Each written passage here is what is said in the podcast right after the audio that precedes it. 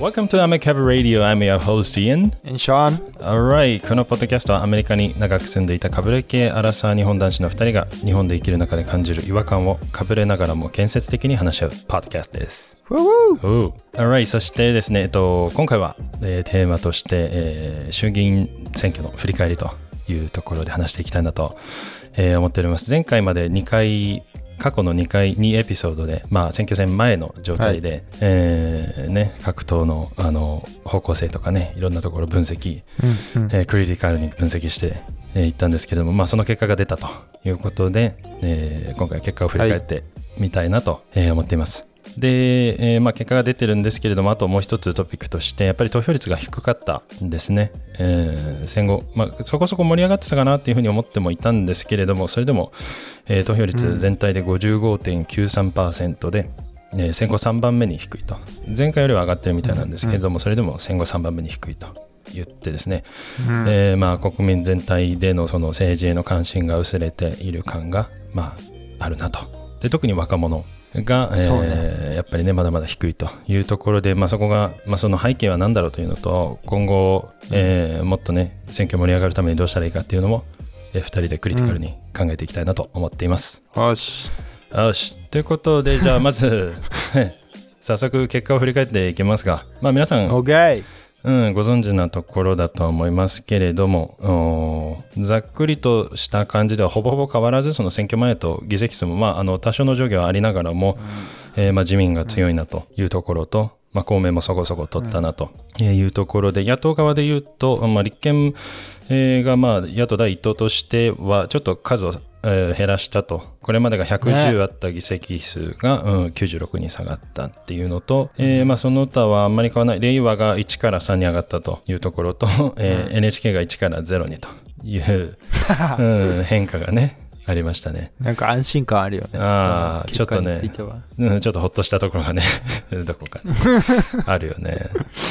で、えっと、特筆すべきというか、ここでこの野党側で注目すべきだなって思うところが、まあ、なんといっても維新。はい。はい。こう、ショーンがね、結構、あの、はい前回のエピソードでも推してた、推しメンの、推しメンというか、推し党の、そうね。うん、維新が、お押しと、うん、41議席取ったと。うん。うん、こうじ11から41だからね。そう、前が11だったから、これはす4ごい躍。進。うん。で、公明党が32だったから、公明抜いちゃったっていうね、いうところ。ああ、そうだね。なんだよね。確かにそうだね、うん。っていうね、大躍進があったというところはい。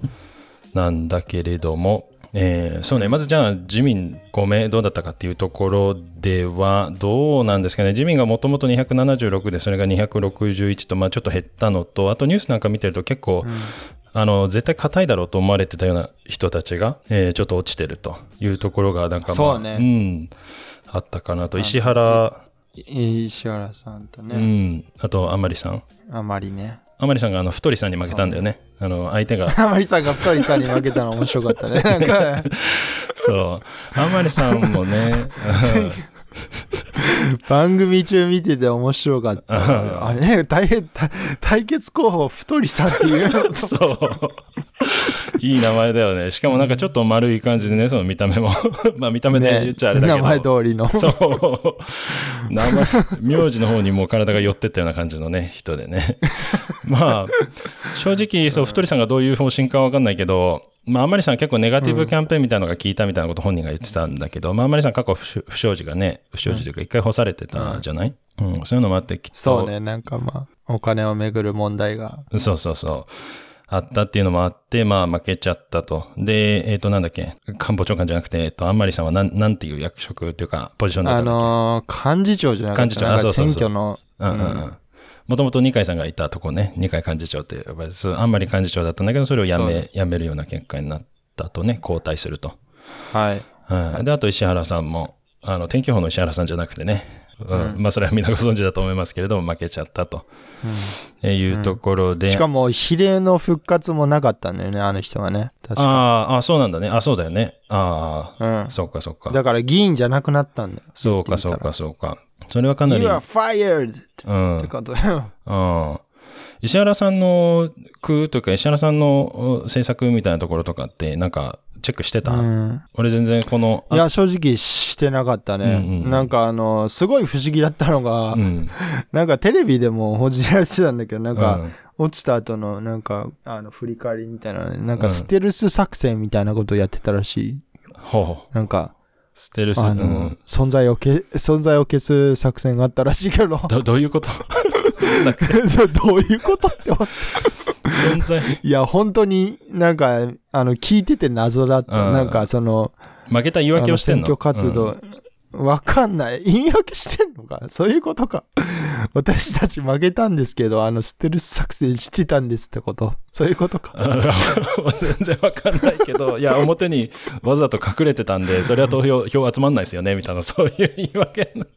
意味わかんないけど。うなんん。なんか見てて、え、どういう作戦なんだろうね。テレビに対して。うん、どういう作戦なのか。まあ、うん、まあそれやっても負けるってことだからね。やらない、やらない方がいい作戦なんだろうけど。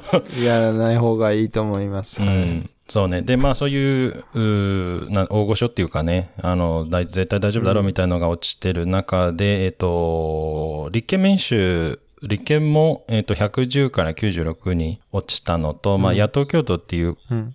形で、こう、うん。与党 VS 野党みたいな感じで野党がこうまとまってね、行こうみたいなところがあった中で、まあ、大した伸びもなく、実際野党と与党で言うと、伸びっていうか、減らしたんだよね、立憲はね。立憲は減った、14減って、パまあ、ただ維新が伸びたおかげで、野党 VS 与党っていうくくりで考えたらもしかしたら、あの、野党の方がうん。若干多くなったのかなっていうところはあるけど、まあ、共闘に入ってなかったんだよね、うん。維新は。野党京都には入ってなかった、入ってないんだよね。入ってないから、まあ、そこをマイナスと考えると落としてるんだよね。共闘した結果、あの、少なくなっちゃったっていう。んそうね。うん。うんで、まあ、その中心的なのが、まあ、あの、野党大党の立憲で、えーその立憲の枝野さんが辞めたと、うん辞任するという発表もあったというところが結構大きな、うことです。うん、はい動きだったかな。これ、枝野さん辞めて、辞めたって聞いてどう、どう思った？うーん。なんかあの、個人的うに、ん。まず、なんか自民がやっぱりなんだかんだ、うん。ね、単独第、単独の、なんて言うんだっけ、第一党うんうに、ん。の議席数確保したんだっていうところが、うんうんすごい、なんか意外だったよね。なんかメディアの論調的には、やっぱり、なんかそこをこき下ろそうとしてたのかなっていうふうに思ってたんだけど。なるほどね。それが効かなかった。ううんん。そうか、そうか。そうね。まあ、何よりもその自民の強さっていうところが改めて、うん。見て取れるよそう。で、まあ、枝野さんに関しては、うんまあ、しょうがないよね。結果だからね、そういう、うん。ね。しかも立憲だけ、他のね、共産もまあ落としてるけど、12から10だからね、うん。110から96とはちょっとなんか、あの、ダメージのでかさが違う。ね。そうだよね。それでも96あるっていう見見方もできなくはないけど、でもね、落としてるんだもんね。で、うん自分がまあ主導したのかわかんないけど、作戦は失敗に終わったというところでね。まうん、そう思うな。あ、うん。まあ辞任すべきだ。だからまあ、辞任するべきなんじゃない？まあなんか、やっぱり、なんか言われてたけどさ、その世代交代するべきなんじゃねえかみたいな話うん。してて、で、枝野さんに関しては、まあなんか、あの、枝野さん自身は、その民主党自体にその政権うん。を担当してる世代であり、うん。なんかそういったところの経験が生きるから、あの、うん。我々の最後の、まあ、チャンスじゃないけど、まあうんな、あの、政権交代させてくださいみたいな、うん。あの、話してたよね。ああねうんでもなんかやっぱりもう、やっぱ野党第一党としてのカラーがちょっと薄すぎたよね。その前回のポッドキャストでも言ったけど、やっぱりなんか、その明確なうん。対立軸みたいなのと、うんそのなんかまあそのメッセージの強さがまず一つと、うんうんなんかそこから生まれる共感の強さみたいなのが全然作れてななかったと思うんでね。そうだね。そこの点について本当ショーンがね、前のエピソードとその前の、えーエピソードで、本当にあの、うんよくきあの分析してくれてるっていうか、すごいいいポイントついてるなって本当に思ってるから、聞いてない人はぜひ聞いてほしいんだけど、そう本当にね、色がなかなか、はい。うん、出てないっていうのとね、そう。で、どどうしてもその、ずっとショーンが言ってたけど、なんか枝野さんの話聞いても、その、じゃあ私たちが何するっていうのがなかなか出てこないみたいな感じだったね、ね話聞いててもね。うん。うん。まあこれが問題で、まあこうあるべきみたいなことは言うんだけど、っていうのはね。うん。うん。まあそういうのはきっと、そうそう。あの、こっち側もね、この投票する側もきっとね、感じてる人、なんとなくそう感じちゃって、うん、投票するまでもないな、みたいな人は多かったのかもしれないよね。っていうのは、まあやっぱリーダーの、うんあの、素質としても、確かに足りないって言われてもしょうがないのかなっていうようなね、とこはうん。あるよね。まあ、ただこの、ね。うん、この枝野さん変わった後の候補者のことあんまりあの知らない 知らないけど、まあ、ちょっと若い世代40、50ぐらいのちょっと下の世代の人たち3人ぐらいなんか顔ぶれ見たんだけど、まあ、あ、そ。うん、その人たちになって なったところでどうなのかなっていうね。なんかやっぱりどうしても政治、うんその政治の中、けんうんなんつうのかな、こう、やっぱ政治遊びじゃないけど、その、どういう社会にしたいとかいうよりも、どれだけなんか周りにうまくこう人を、あの、うん置いてるかとか、どう人間関係うまくいってるかみたいなところが大事なように見えちゃうから、なんか、結局、ねうん、若返りしたところで、うん。うん、そもそもそこの候補に上がるっていうのの構造っていうのも、なんつうのかな、うん。なんか本当にいい思いがある人っていうよりも、うまくやってきた人がそこの候補に上がってると、若くしてみたいな。感じにも見えちゃうから、まあ、あんまどうなんだろうね。まあ期待したいんだけど変わるっていうね、その若い視点で。うんっていうのところには期待したいところなんだけど、実際あんまりね、まあ俺個人的にはそんなに期待してないというか、あんまり変わんないんじゃないかなみたいな。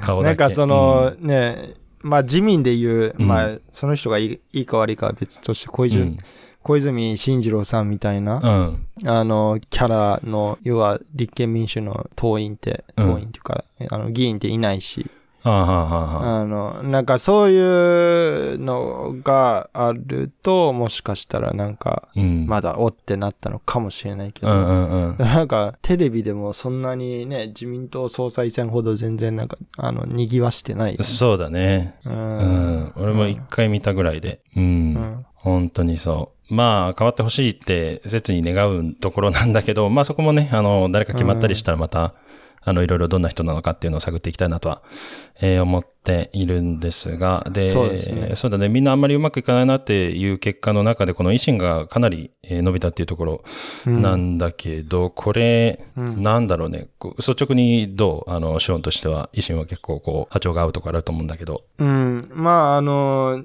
ね、その、大阪、えっ、と、なんだっけ、議員、議席をどこで獲得したかっていう、あの、の調べたところ、うんまあ、近畿ブロックで26議席だったかな、確か。うんうんだから、言ってみたら、その41議席獲得した中の半分以上うん。うん。は、えー、その近畿ブロックでか獲得しているんだよね。うんうん。だからまあなんかそこの、やっぱりね、吉村大阪府知事の、うんなんか、あの、これでもまあ全然テレビで言われてることだけど、その、うんあの、結果みたいなのを、あの、コロナ対策のうん。活躍ぶりが、まあ評価され、支持されたんじゃないかなっていうふうに思うけどね。うんうんうん。そうだね。実績っていうのが本当に目に見えてあるという中で、うん。まあ、特にだから大阪中心にというか関西エリアでだよね、近畿だからね。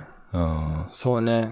多分、多分その26の中でもほとんど大阪なんじゃないかなと思うけど、うんうんうん。なんか、あのーなんか次のステップは兵庫、兵庫県らしいね。あ、そうなの？兵庫県もうん維新で染めていくというようなところ？そうそうそう徐々に、広げてってね京阪神を狙っていくんじゃないかなと思う。だから、うん。多分兵庫の後は京都でみたいなはいはいはいはい。感じかな。わかんないけど。うん、そうね、かなり力もあって、で、やっぱり共感も得てるし、本当に結果として出てるし、うんというところで、それがまあ、とそうねうん、東京ではそこまで、まあ大阪のニュースとかはコロナ関連でね、よく東京でも見見るけど、まあ、そこまで維新のなんか波が来てるような感じはなかったけれども、まあ、蓋を開けてみれば、ね、全国的に、あの増えたわけでね、半分ぐらいがまあ、関西エリアだとしても、えーにうん。20ぐらい。まあまあ、その他は全国こう散らばってたような感じだし。うん、そうねうん。うんこのなんかもうちょっとその、ど、どこの党がどこの区とか都道府県でね、当選したのかっていうのをちょっとなんか調べようとしたけど、なんかちょっと、全然そういうのは出てこなくて難しかったけど。そうだね。今回その、そう、振り返ろうと思って、こう、いろいろ調べてたんだけど、もう結果を見るのが分かりづらすぎたよね。なんか、あの、いくつ横断的にこう、サイトを見ていかないと、全然こう、情報が集約されてないか、ない感じで、うん。あの、選挙前あれだけ盛り上げといて、なんかその後振り返ろうと思ったら全然、なんか 情報ないみたいな感じにもう。ね。なってて、アメリカの選挙だったらね、うん。どのジップコードのエリアで、どの党が強いだとか、なんかうん。そういうのってすごい細分化されてわかるのにさ。だしね、一元的にこう見れるもんね、うん。データ集約してね、みんな見れるような感じにしてるのに。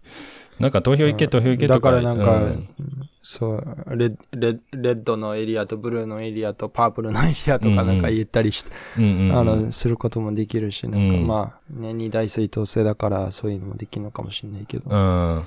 ねよくわかんないもんね。まあ、まあ、そうそう。だ断片的にしか、こう、もう一つの情報源では得られないのが日本で、そこも問題だよねって話を、あのね、してたんだけど、そうそうそう。なんか選挙、そこがまあ投票率のところにもつながっていくんだけど、未だにやっぱりご、未だにというかうん。55.93%っていうところで、うん。えーまあ、戦後で3番目に低いと、まあ、イントロでも言ったところだけど、っていう中で、まあ、盛り上げ方もそうなんだけど、最近そのやっと党首討論みたいな、あの、形で党首がテレビの前で、えー自分の言葉で話すみたいのが、まあ、で、増えてきたなっていうところはあって、それはまあいいいいところ、ね。うん、いいところなのかなとは思うけど、うん。それでもね、この選挙終わったらもうなんか何事もなかったかのような、そのもうちょっとデータの整理とかね、振り返りとかちゃんとしてくれたら、じゃあ次はどう考えようかみたいなね、話にもなるかもしれないけど、うん。結構熱しやすく冷めやすいのかわからないけど、うんうん。情報の整理とかいうところもそんなにね、あの、一生懸命じゃないなっていう感じがあったり。うん。うん。あと、これでこの55.93%っていうので、まあやっぱり若い方、若い、若者世代がおそらく低いんだよね。あの、より40%とか、多分まあ50%切るんだよね、うんきっとね。うんう。ん。そうね、確うかに。ん。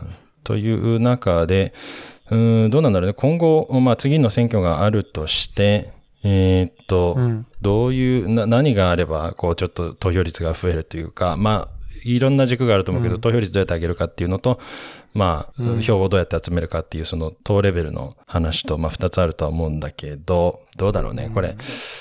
まず、どうしたら、もうちょっと盛り上がるかなっていうの、なんか今回気づきあったかな？いや、なんか、俺としてはんそこがすごい意外だったんだよね。その、今回ってさ、うんなんか TikTok とか、うんまあ、インスタとか、まあ、あの、ね、ね、テレビ CM とかでもなんうんかその芸能人までがなんか選挙に行こうみたいな、うん Go vote みたいな感じで言ってたよね。うん。なんかその割に本当にね、全然、なんかその効果って本当なかったんだってもん、なんか戦後3番目の低さ聞いて、ちょっとい結構意外だったんう。ん。結構その若者へのアプローチみたいなのもいろんなこと試しているんだなっていうのがあるけど、それでも低いんだもんね。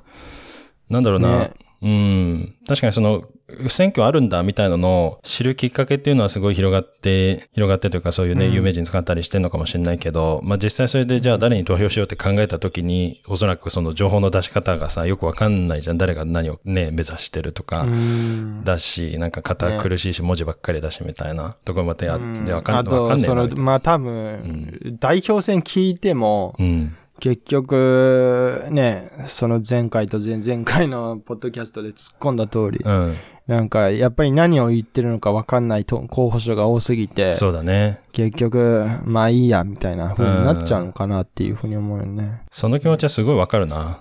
まあ、おうん俺らもういい大人だから、そんなね、めんどくせえみたいなこと言ってらんない、まあ年代年代だと思うけど、いやでもその若者、うんわもっとね、若い人たちが興味湧かないなっていうのはあれ本当に意味わかんない。意味わかんないというかね、全然本当のらりくらりで。ううんん。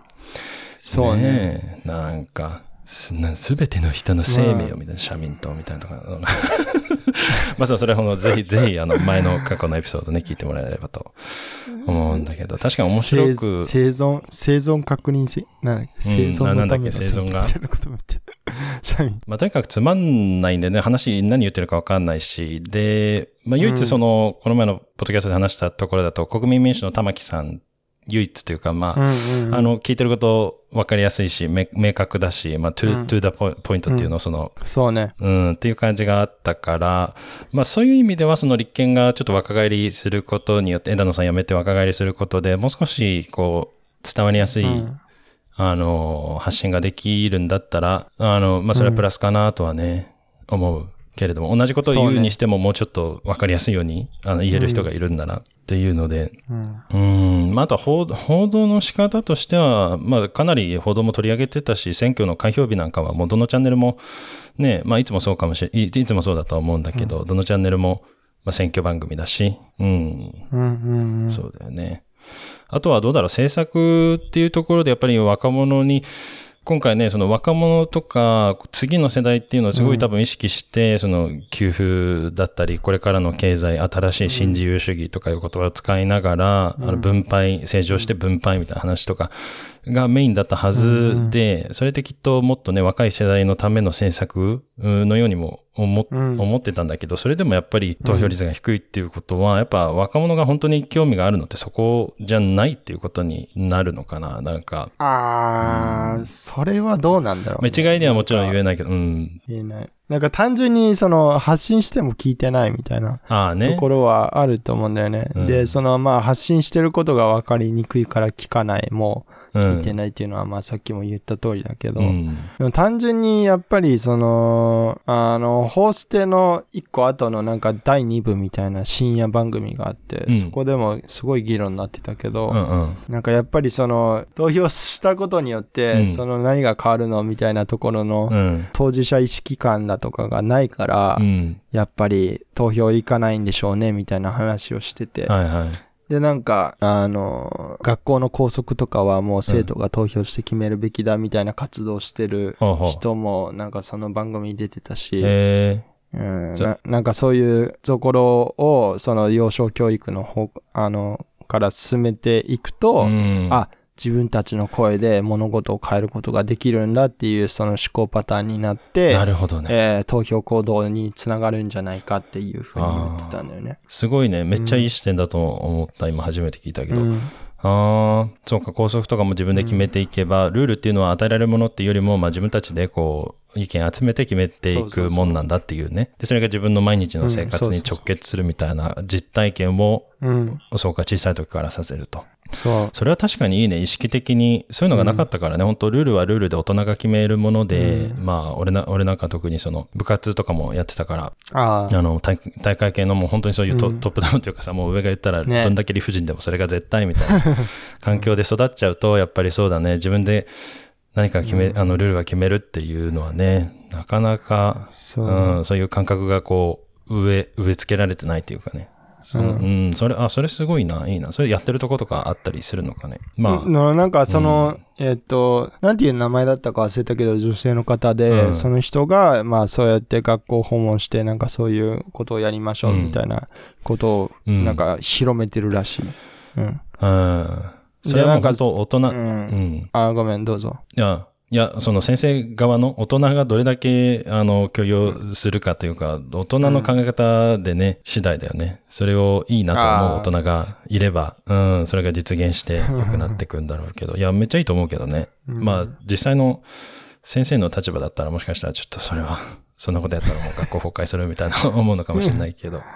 うん。いや、だからね、それってさ、うん結局、教育で何を、あの、ん実現したいのかっていうところに関わってくるんだよね。うん。だからきょ、その、今の日本の教育ってさ、あの、いいから言うことをやれ、みたいな、あのん、教育スタイルだと思うね。なんか、従順な従業員を、あの、逆らわない従業員を作る教育が、今の、なんか、小中学校の教育で作られているような気がするのね。そうだね。で、そう。で、今の問題ってさ、うん。なんかそっから来る、なんていうのかな、なんか当事者意識がない、あの、うん。従業員ばっかりが生まれちゃって、で、まあなんか、いろいろ問題になっていてっていうところだから、だからまあなんかその、ね、アメリカスタイルじゃないけど、なんか自分の意見を言うっていうことを大事にする、うん。教育に転換することによって、あ、うん。自分の意見を、あの、が他の人に認めてもらえたら、こうやってね世の中が変わっていくんだっていうような、あの、実感が持てるとやっぱりね。うんいいねで、大人たちがそれを尊重することがやっぱり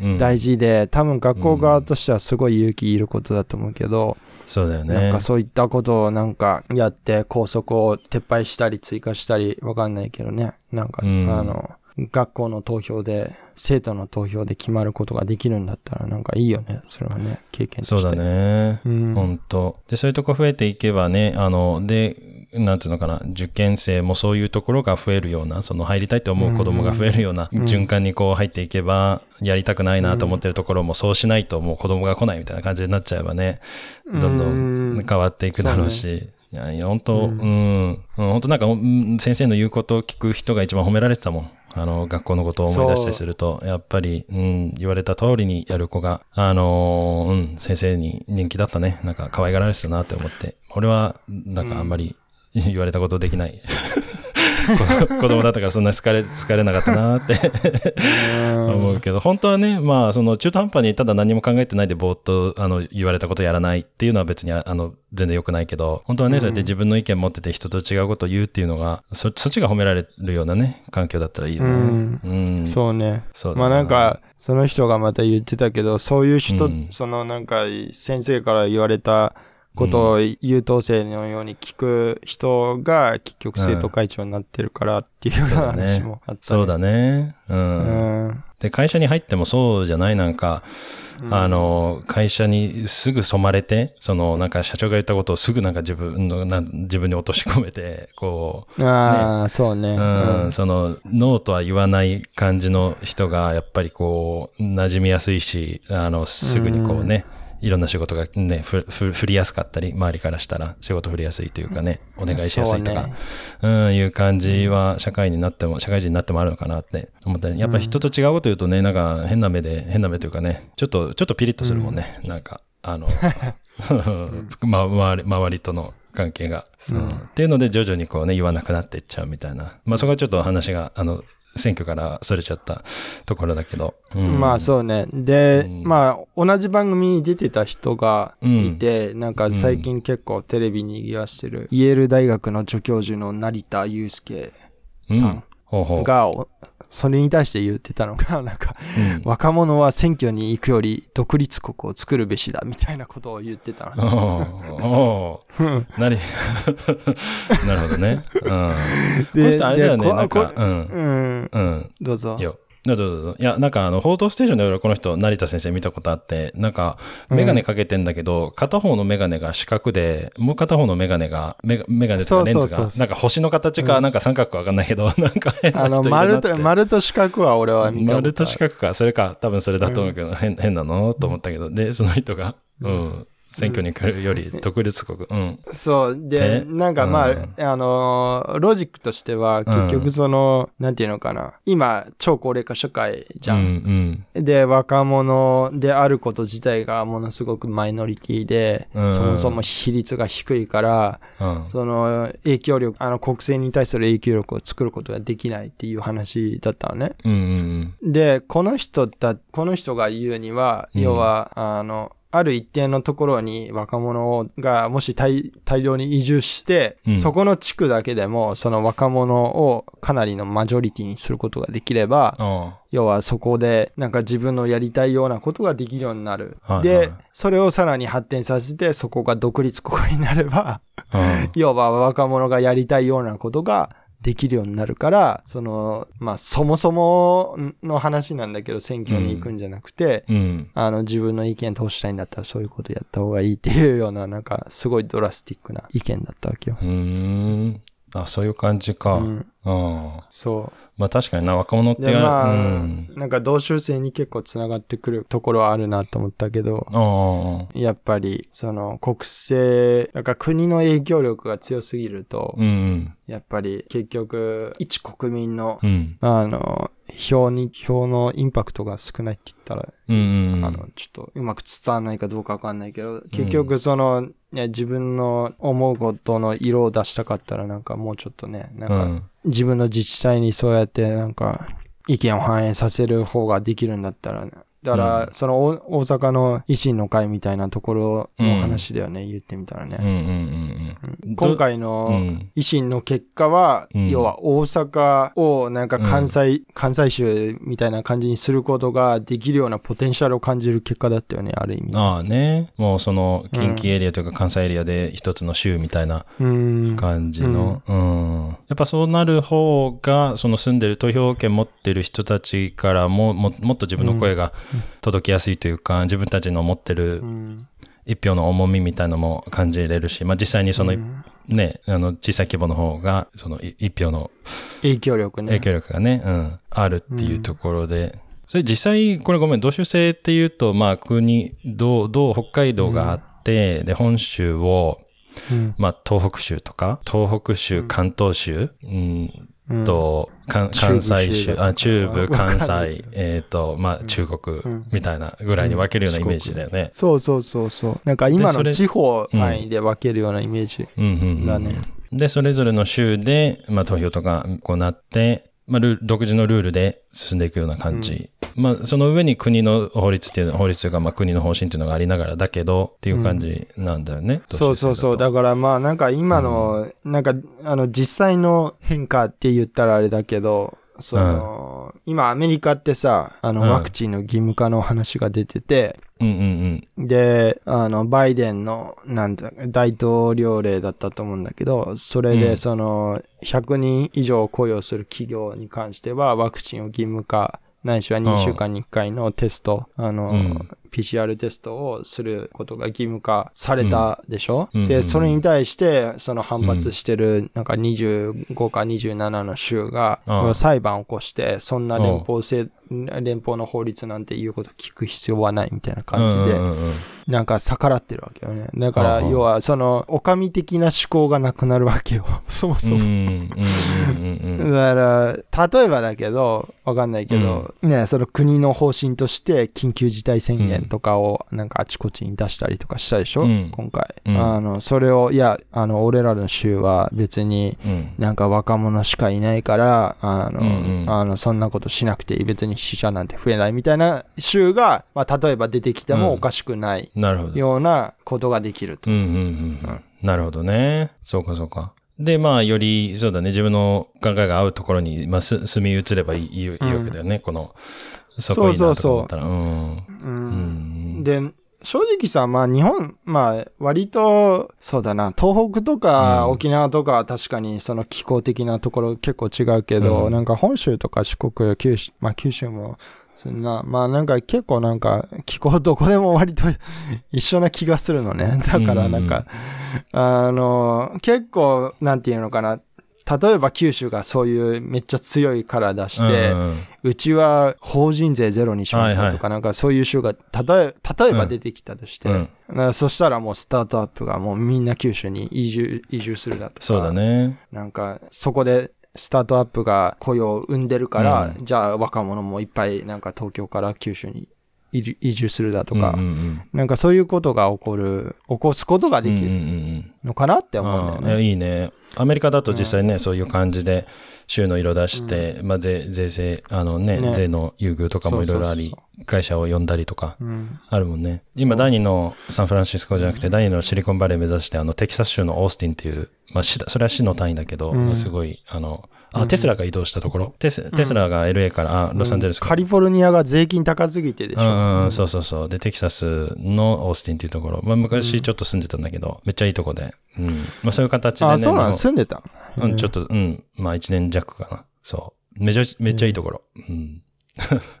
テキサスってのは基本的に赤なの。あうん。そう、なんか今その話をしようとしたんだけど、テキサスはもう真っ赤かな、州なんだけど。なんかうん。カリフォルニアからいっぱいテキサスに移住し始めたから、うん。なんかそれで Don't California my Texas みたいな感じのなんかあスローガンじゃないけど、なんかそういう言葉が流行り始めてるでしょ。あ、そうなんだ。まあ、オースティンだけね、オースティンだけ異質で、多分それ言ってるのはヒューストンとかダラスとかの外の人だと思うんだよね。オースティンはずっと青、真っ青だった。あの、ああ、そうなんだ。昔から。うん。でも本当唯一。だから、あの、まあ、選挙の時はもう州は真っ赤だから、結局 共和党側のあれになっちゃうんだけど、オースティンの人たちは本当に、まあそこはすごいリベラルだったね。本当まあ LA とかは住んだことないけど、ニューヨークとかは住んでたけど、結構、ニューヨークよりももちろん田舎、ちょっと田舎なんだけど、田舎の都市っていう感じなんだけど、あの、住住みやすかったし、リベラル、青青かった。うん、リベラルだったね、すごく。へえ。そう、うん。で、サウスバイサウスウェストとかね、まあちょっと全然話脱線しちゃうけど、なんか日本でも有名なあの音楽フェスみたいな、なんか音楽の都市なんだ、もともと。あ、そうなんだ。オーストオースティンって、そうそうそう。で、日本人もよく行くような、あの、年一のフェスティバル。まあそれもコロナで去年うん中止になっちゃって、今年はどうだったか。これからかな？わかんないけど。うんまあまあ、そうそう、そういう形で日本でもそういう色出して、同州性入れてね、いけば、今その都道府県レベルだとそれはできないっていう理解でいいのかな？いや、なんかね、うん。その、日本の法律ってさ、そもそもなんか曖昧な書き方しまくってるところが多いのよ。だからさ、うん。いつもさ、いや、それは国でやるべき、いや、それは都でやるべきだとか、なんか、お押し問答あるじゃん。なんか、ね。うん。コロナの時も、すごい言われてたけど、うん、オリンピックとかもそう。小池、うん。小池都知事がさ、なんかやったら、いやいや、あの、国がね、みたいな感じで、なんか、うんうん国、国のせいにやたらしてたじゃん。うんうんううんん。ああいうの良くないよね、正直。なんか、いや、国のせいにするんだったら、なんか、いや、俺らはこうしたいからこうするんだ、みたいな感じの、なんか、うんあの、ことをやればいいわけじゃん。で、多分実際それをやったのがうん吉村さんで、うん吉村さんは、あ、あ、なんかこの人すごいリーダーシップあっていいね、みたいな感じになったんだと思うんだよ。うんうんうんうんだから別に国の指示なんか待たなくても、うちはもう勝手にポンポン決めますみたいな感じで、うんうんあの、曖昧なところをぎ逆にまあ逆手に利用して、うんあの、それを推し進めたよね。うんだ多分なんかその、大阪府民とか結構なんか同州制に関する、うんなんていうのかな、精神的なハードルは下がったと思うし、なんか、おこういうのいいなっていうふうに思ったと思うんだよね。うんうんうんうんなるほどね。まあ、実際の、だから、今のルールでもできなくはないし、やってもいいんだけど、なかなか、そういうよっぽどの、あの、維新とか、吉村さんみたいな、よっぽどの人がいない限り、あそういうふうにはなかなかなる仕組みにはなってなくて、っていうところで同州性があると、もうそういうルールもちゃんとそういうふうに作って、まあ、権限がある、まあ、イコール、あの、責任も大きくなるんだろうけど、その州、州単位での。うん。うん、っていうルール化していくっていうところが、まあそうなれば選挙もね、若者も興味が出るし、というか、まあそもそも住みたいとこ住めばいいし、みたいなところもあり、っていうところですかね。そうそうそううん、なるほどね。う。うん。あでもど、同州制になるとさ、その、うん同州制、あ同州制というか、まあ、アメリカと州で分かれ、あの、州の法法律があって分かれてるけど、でもあの、州あ、そっか、州知事か。うんうん州知事の選挙っていうのが、だからすごい大事になってくるっていうところかな。その州の方向性そうね。決めるとなると。うんうんうんうんまあ、で、それの延長で、向こうのアメリカ州でそう盛り上がってるというか、色があるけど、それでもあの、連邦の国全体の選挙もめちゃくちゃ盛り上がるじゃん。それはやっぱりその国の方向性がやっぱ州にもすごい影響してくるし、まあ、州単位での選挙があるからこそのこの国単位でもこの自分のあの意思表示をしないとみたいなこう意識になつながっていったりもするのかね。そういう、うんま確かに、まあそこは、あれかもね。なんかう、ん大統領制ありきの部分があるかなと思うんだよあね。その、あ、ね、そうだそうだ、そこだね。どっちを選ぶのかみたいなところで、うん。なんかこのひね、ドナルド・トランプの場合はすごい強烈な、そういうなんか、人種差別的な人が出てきて、なんかそれに、おーって押し寄せるように、うん。なんか白人のあの中所得者、低所得者層がいっぱい集まったけどさ、なんか、うんまあ、良くも悪くもやっぱりそうやって、うんなんか自分がその人を直接選んでるっていう感覚があると、やっぱり違うよね。投票に対する熱は。うんそうそう。やっぱ結局日本の、まあ、そのね、出生制っていうのだと、やっぱりねう、ん党レベルでしか、その実際のその、ね、国で一番偉い人っていうのは選べないもんね。選ぶ実感はないもんね。まあ間接的には選んでるんだけど、うんなんかね、まあ大統領制にしたら、大統領制にしたらいろんな、あれはあるのかな。なんかもう、いっそのことを大統領制にしたらいいのにとか、韓国も結構盛り上がるじゃない？大統領だから。まあ投票率実際若者は低いみたいな話も聞いたことあるけどそれでもねもう、うん。まあそこから変えるとなるともうなんかゆ夢物語みたいになっちゃうけど今の制度の中でもその同州制っていうのはまあいけるところなんだよねこの首相制だろうがうん。同州制まは。あそうだよ大ね。統領制にしなきゃいけないわけじゃないでしょ、うん。そうだと思うよ。うん、まあそうアメリカと全く同じ形じゃなくてもいいわけだもんね、うんこう自治をこうまあ日本をいくつかに区切ってうん。それぞれでルールを決めれるようにするっていうことだからきっとできるんだろうな、うん、なるほどね。そういう意味ではそれを今言ってるのは維新言っているか分かんないけどそういう方向性でまあ言ってたか。あの大阪のうん。橋本さんの時とか言ってたもんね、そうだよね。うんうん。都構想とかの延長延長というかであの辺りで。うん。あ面白そうだな。そういう方向で。うん行くのもいいよね。そうなるとまたね週間の競争とかもあったらあったりしたら国全体の底上げみたいにもなったりするだろうし。そうなんですよ。いいよね。そうなんです。うん。まさに。うん。そうだね。うん。東京が全てを支配しすぎてるんだよね。どうしても。ああそうだね、一極一極集中っていう問題もねもう人口もそうだし、経済もそうだし、うん。何でも東京っていうのはねそうん。あるもんね。はいはい、えーということで今回は、えー、とついこの間10月の末にあった、ね衆議院選挙の結果をまあ振り返っていったというところとわかやっぱりあの盛り上がったなと思ってたんだけど投票率は55%うんちょ,、ちょっととうんいうところで、まあ、かなり低いという中で、まあ、あのショーンとイアンなりに、うんえーまあ、なんでかなっていうところとどうしたら、うん、変わっていくかなっていうところを考察してみました。はい。はい、でイェール大学の成田先生。なんかす成田先生本当面白いことをいろいろ言ってるみたいなんで、ちょっと今後も あのアメカブの中で出てくるかもしれないですけれどもちょっとうん。ね、発言動向に注目要注目の人ですよねイェール大の成田先生。うん。うん、またまた何か面白いこと言ってたら取り上げたいなと思います。はい。はい。では、えー今回第4回目のエピソードは、えーこの辺で、えー終わりたいと思います。はい。ありがとうございました。はい。今回も聞いてくださってありがとうございました。はい。はいバイバイ。アディオス。ありがとうじゃあね